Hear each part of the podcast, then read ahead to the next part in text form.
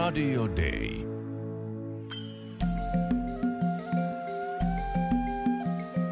Usko, toivo, rakkaus.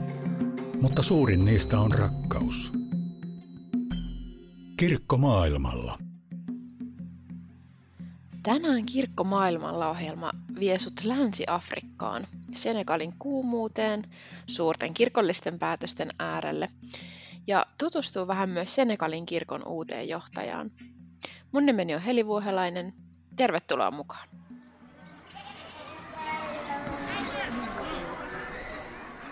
Suomen lähetysseura aloitti työn Senegalissa 70-luvulla. Ensin Mbuurissa ja sitten Fatikissa, johon keskitytään tänään. Fatik on pieni kaupunki Senejoen varrella. Joki tosin muistuttaa nykyisin enemmänkin leveätä puroa. Maalataan vähän tähän alkuun kuvaa Fatikista. Nyt keväällä, kun sadekaudesta on jo kauan, niin maiseman pääväri on kellertävä. Hiekkaa, valeita taloja ja taas hiekkaa. Mutta väliin mahtuu myös vihreitä tuuhealehtisiä puita, joiden alle pääsee aurinkoa pakoon. Pääkaupunkiin Dakariin verrattuna Fatikissa on tosi kuuma, noin 40 astetta, ja pilviä näkyy harvoin. Tuultakaan ei juurikaan ole, ja jos onkin, niin se on usein ihan yhtä lämmin hönkäys. Ja syksyllä on vielä tätäkin kuumempaa. Luterilaisia on Senegalissa vain vähän. 17 miljoonan asukkaan maasta noin 95 prosenttia on muslimeja. Protestantteja oli maassa kyllä jo ennen lähetysseuraakin, esimerkiksi reformoituja, baptisteja ja helluntalaisia. Lähetysseura perusti Fatikiin luterilaisen kirkon 80-luvulla ja vuosikymmenen lopulla se sai valtion virallisen hyväksynnän.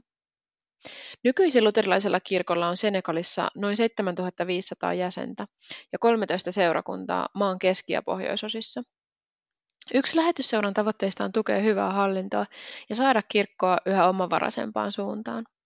Tällä hetkellä kirkko on hyvin riippuvainen Suomen lähetysseuran rahallisesta tuesta.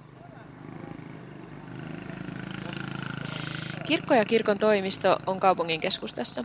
Siellä on myös vilkas tori, josta saa kaikenlaista, kuten kankaita, hirssiä, kuivattua ja tuoretta kalaa, tuulettimia, munakoisoa, vesimelonia ja tietysti maapähkinöitä, joiden viljely on tärkeä elinkeino Senegalille. Tori on levittäytynyt niin, että Jumalan palvelukseen kävellään käytännössä yhden vaatekojun takaa.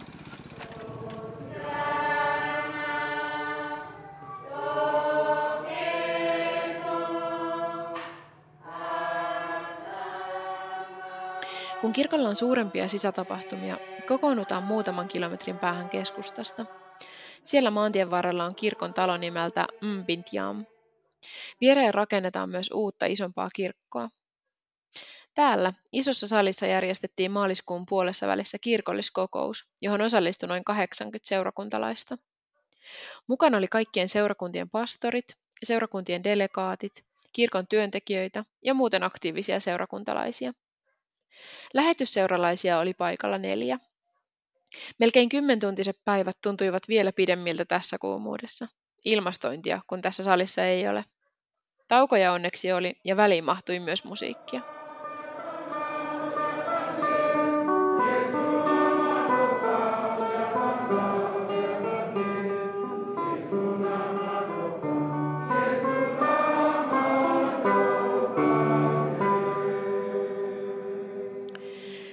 Kirkolliskokous järjestetään joka vuosi, ja tällä kertaa se oli nelipäiväinen. Asialistalla oli muun muassa kirkon talouden läpikäyntiä, eri osastojen raporttien tuloksia ja kirkon ohjeistuksesta keskustelua. Päiviä venyttiin myös kieli. Senegalissa puhutaan useita kieliä, joista suurin on Wolof. Maan virallinen kieli on kuitenkin siirtomaa-ajalta periytynyt ranska, jota sitten ihmiset osaa aika vaihtelevasti ja osa ei ollenkaan. Fatikin alueella taas suurin osa puhuu sereereä. Ja näitä kokouksia sitten simultaatiotulkattiin suurimman osan ajasta. Keskustelua herätti eniten just tämä kieliasia. Kirkon ohjeistuksen mukaan seurakuntaneuvostoon pyrkiäkseen täytyy osata ranskaa. Ensin keskusteltiinkin siitä, että kuinka paljon ranskaa pitää osata, ja sitten siitä, täytyykö sitä osata ollenkaan. parmi lesquels 15 candidats acceptent So, Naveni, ajega arba'a forbete bu'aanone ambar amit sakelka Les 10 ont été déclarés admis au so arba'a venäinen Kirkolliskokous huipentui äänestyspäivään, jolloin kirkolle valittiin uusi kirkkoneuvosto ja kirkon johtaja seuraavalle neljälle vuodelle. Johtajalla on työssään apuna kirkon hallitus, kirkkoneuvosto, rahastonhoitaja, sihteeri ja tietysti lähetysseuran yhteistyöprojekteissa lähetysseuran työntekijät. Äänestys järjestettiin suljettuna lippuäänestyksenä, johon sai osallistua seurakuntien edustajat ja pastorit. Lähetysseuralaisilla ei siis tässä ole äänioikeutta. Saavutettavuuteen kiinnitettiin erityistä huomiota. Eli äänestys tapahtui sille, että kaikki sai kirjekuoressa kaksi eri väristä lappua. Sitten liitutaululle oli teipattu samanlaiset laput selityksineen. Toinen oli kyllä ja toinen oli ei. Näin pystyt äänestämään myös ne, jotka ei osaa lukea tai kirjoittaa. Salin sivuilla oli kaksi äänestyskoppia, joissa sitten oikeanvärisen lapun sai laittaa kuoreen piilossa katseilta ja toinen lappu sitten laitettiin pahvilaatikkoon. Tässä välissä pieni sivupolku sukupuoleen liittyen. Eli Senegalissa mies on perheen pää ja nainen on usein kotiäitinä. Ja tämä näkyy sitten myös kirkolliskokouksessa. Eli lähes sadasta ilmoittautuneista naisia oli kuusi. Lähetysseura pyrkii toimillaan vahvistamaan naisten osallisuutta, mutta patriarkaalisessa yhteiskunnassa se tapahtuu hyvin pienin askelin. Kirkkoneuvostossa on kuitenkin naiskiintiö, eli seitsemästä jäsenestä kahden täytyy olla naisia. Nyt naisehdokkaita oli kuitenkin vain kaksi, mutta kokouksessa päätettiin, että myös heistä äänestetään, ja molemmat päätyivät kirkkoneuvostoon. Myös äänestystyöryhmästä on sukupuolisääntö, eli neljän hengen työryhmästä kahden pitää olla naisia. Kirkon johtaja valittiin uudella tavalla. Täällä päin muuten termi tälle johtajalle on itse asiassa presidentti. Pastorit oli kokoontunut etukäteen ja pohtinut sopivan ehdokkaan yhteistuumin. Ehdokkaaksi oli valikoitunut Laatir Diouf, joka työskenteli ennen teologian opintojaan kirkon sihteerinä kahdeksan vuoden ajan. Hänestä äänestettiin siis myös tällä kyllä tai ei periaatteella. Ääntenlaskussa videotykki jätettiin suosiolla sivuun ja saliin kannettiin ihan perinteinen liitutaulu.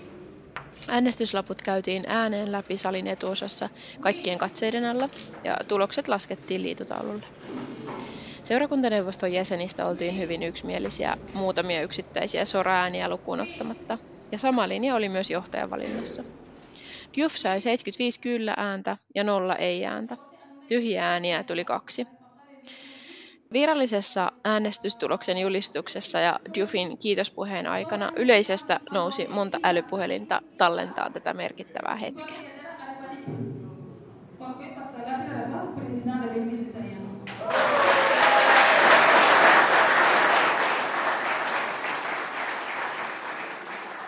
Laatir Diouf on 55-vuotias pastori, jonka tie kirkolliseen työhön ei ole ollut suora.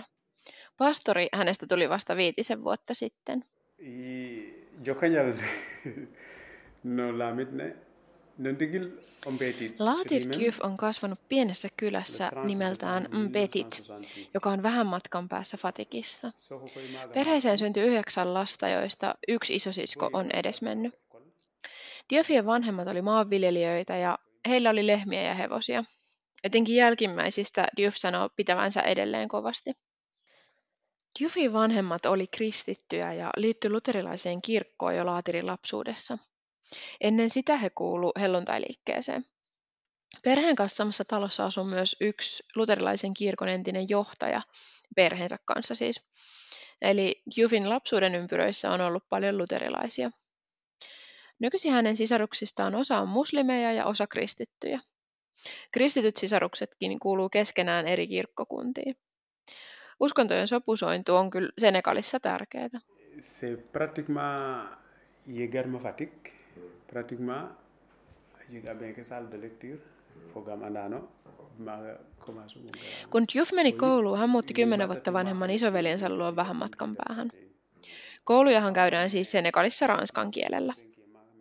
Ja lähetysseurakin tekee työtä just tämän teeman parissa, kun kirkolla on kielisiä esikouluja, joihin voi tulla vaikka ei olisi kristittyjä, joissa siis opiskellaan ensin sereerin kielellä, jotta sitten olisi helpompi aloittaa siellä ranskankielisessä koulussa. Dioufin vanhemmat on sereerejä ja sereeri on myös hänen äidinkielensä. Joten tässäkin haastattelussa hän puhuu enimmäkseen tätä. Välillä toki vilahtelee vähän ranskaakin. I hum i saref sereer, faapi saref sereer, suomi jarukam sereer. Koulunkäynti tai yliopistoon meno ei luonnollisesti ole senegalilaisessa perheessä mitään itsestäänselvyyksiä, koska koulu maksaa. Laatir Jufin nuoruusvuosiin mahtuu kuitenkin paljon opintoja. Lukion jälkeen hän pääsi opiskelemaan yliopistoon, jossa hänen pääaineensa oli englanti. Mutta se ei kuitenkaan sujunut hirveän hyvin, joten Duf vaihtoi oikeustieteisiin, joiden parissa hän sitten viihtyi kaksi vuotta. Kolmen vuoden yliopisto-opintojen jälkeen hän lähti sitten kuitenkin opiskelemaan kirjanpitäjäksi. Kirjanpitäjän tutkinto on taskussa, mutta niihin töihin hän ei suoraan pyrkinyt. Sen sijaan hän teki töitä ranskan kielen opettajana ja opiskelija-asuntolan hoitajana entisessä pääkaupungissa San Louisissa. Tähän työhön liittyy osittain myös rahastonhoitoa. Sitten luterilaisella kirkolla avautui sihteerin paikka, jonka hän nappasi. Näin tie vei rannikolta takaisin Fatikiin kahdeksaksi vuodeksi. Vielä sihteerin työpöydän takana hänellä ei ollut hajuakaan, että hänestä voisi joskus tulla kirkon johtaja. Hän ei sitä paitsi ollut käynyt mitään teologista koulutusta, ja johtajaksi voidaan valita vain pastori. Kipinä syvempään kirkolliseen työhön oli kuitenkin syttynyt. Niinpä Diouf lähti Kameruniin opiskelemaan teologiaa. Senegalissa luterilaista teologiaa ei oikeastaan pysty opiskelemaan, eikä maassa ole samanlaista teologian tiedekuntaa tai pääainetta kuin Suomessa. Islamilaisia korkeakouluja kyllä on. Suurin osa Senegalin luterilaisen kirkon muistakin pastoreista on opiskellut Kamerunissa. Kaksivuotisen maisterin tutkinnon Diouf teki Ranskassa Pariisissa, ja siinä auttoi ranskalaisen kumppanijärjestön stipendi. Nda ko jega tan ka andona ye comme kene avion la zone de turbulence ka jega naga jega Latir Diouf vertaa omaa uskonsa rautaan, eli se on lujaa. Usko on kuitenkin myös kuin lentokone. Välillä on turbulenssia. Silloin hän rauhoittuu ja rukoilee ja tuntee, kuinka vahvuus palaa. Hän korostaa, että uskoa ei voi mitata, ei millimetreissä eikä metreissä. Mi actuellement pasteur de paroisse Rehum, Pastorina Laatir Diouf on toiminut kotikylässään Niakharissa. Sinne tulee nyt uuden pestin myötä toinen pastori, ja edessä on myös kotipaikan vaihto.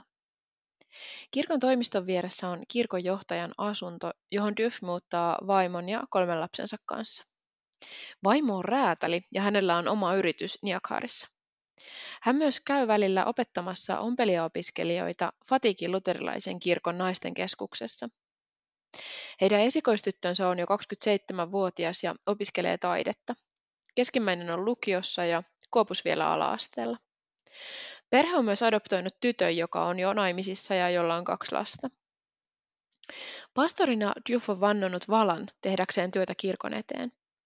Diouf kertoo, että kun hänet nimettiin ehdokkaaksi kirkon johtajan työhön, tämän valan myötä hänen oli myös otettava tehtävä vastaan. Vakavan syyn, kuten vaikka sairauden takia, hän olisi kyllä voinut kieltäytyä, mutta kieltäytyminen ei käynyt mielessäkään. Tunnelma tulevasta neljästä vuodesta on hyvä ja toiveikas. Jufille on tärkeää saada luterilaista identiteettiä vahvistettua Senegalissa. Kirkko tarvitsee myös paljon tukea ja hän puhuu tiiviin ja toimivan yhteistyön merkityksestä. Lähetysseuran lisäksi kirkolla on myös muita yhteistyötahoja, mutta suurin tukija on siis lähetysseura. Ja mitä ikinä kirkko tekeekin, sen pitää olla yhdenmukaista raamatun kanssa. Kirkon tekemää diakoniatyötä ja kehitysyhteistyötä hän kuvaa todisteiksi uskosta. Kirkko merkitsee hänelle raamattua, yhteisöllisyyttä ja keskustelemista. Kirkkorakennuksen ei tarvitse olla mitään erikoista ja ihmeellistä, tavallinen talo riittää. Diouf sanoo, että kirkko on universumi, jonka tekevät ihmiset ja heidän yhteinen uskonsa sijainnista riippumatta. Ollaan sitten Senegalissa, Ranskassa tai Suomessa. Hän toivoo siunausta kaikille, kirkolle ja uskoville ympäri maailmaa. Kaga tenare l'église universelle. L'église, c'est la communauté des croyants en Christ. Maanaam, we andona den bogu ongim na Krista.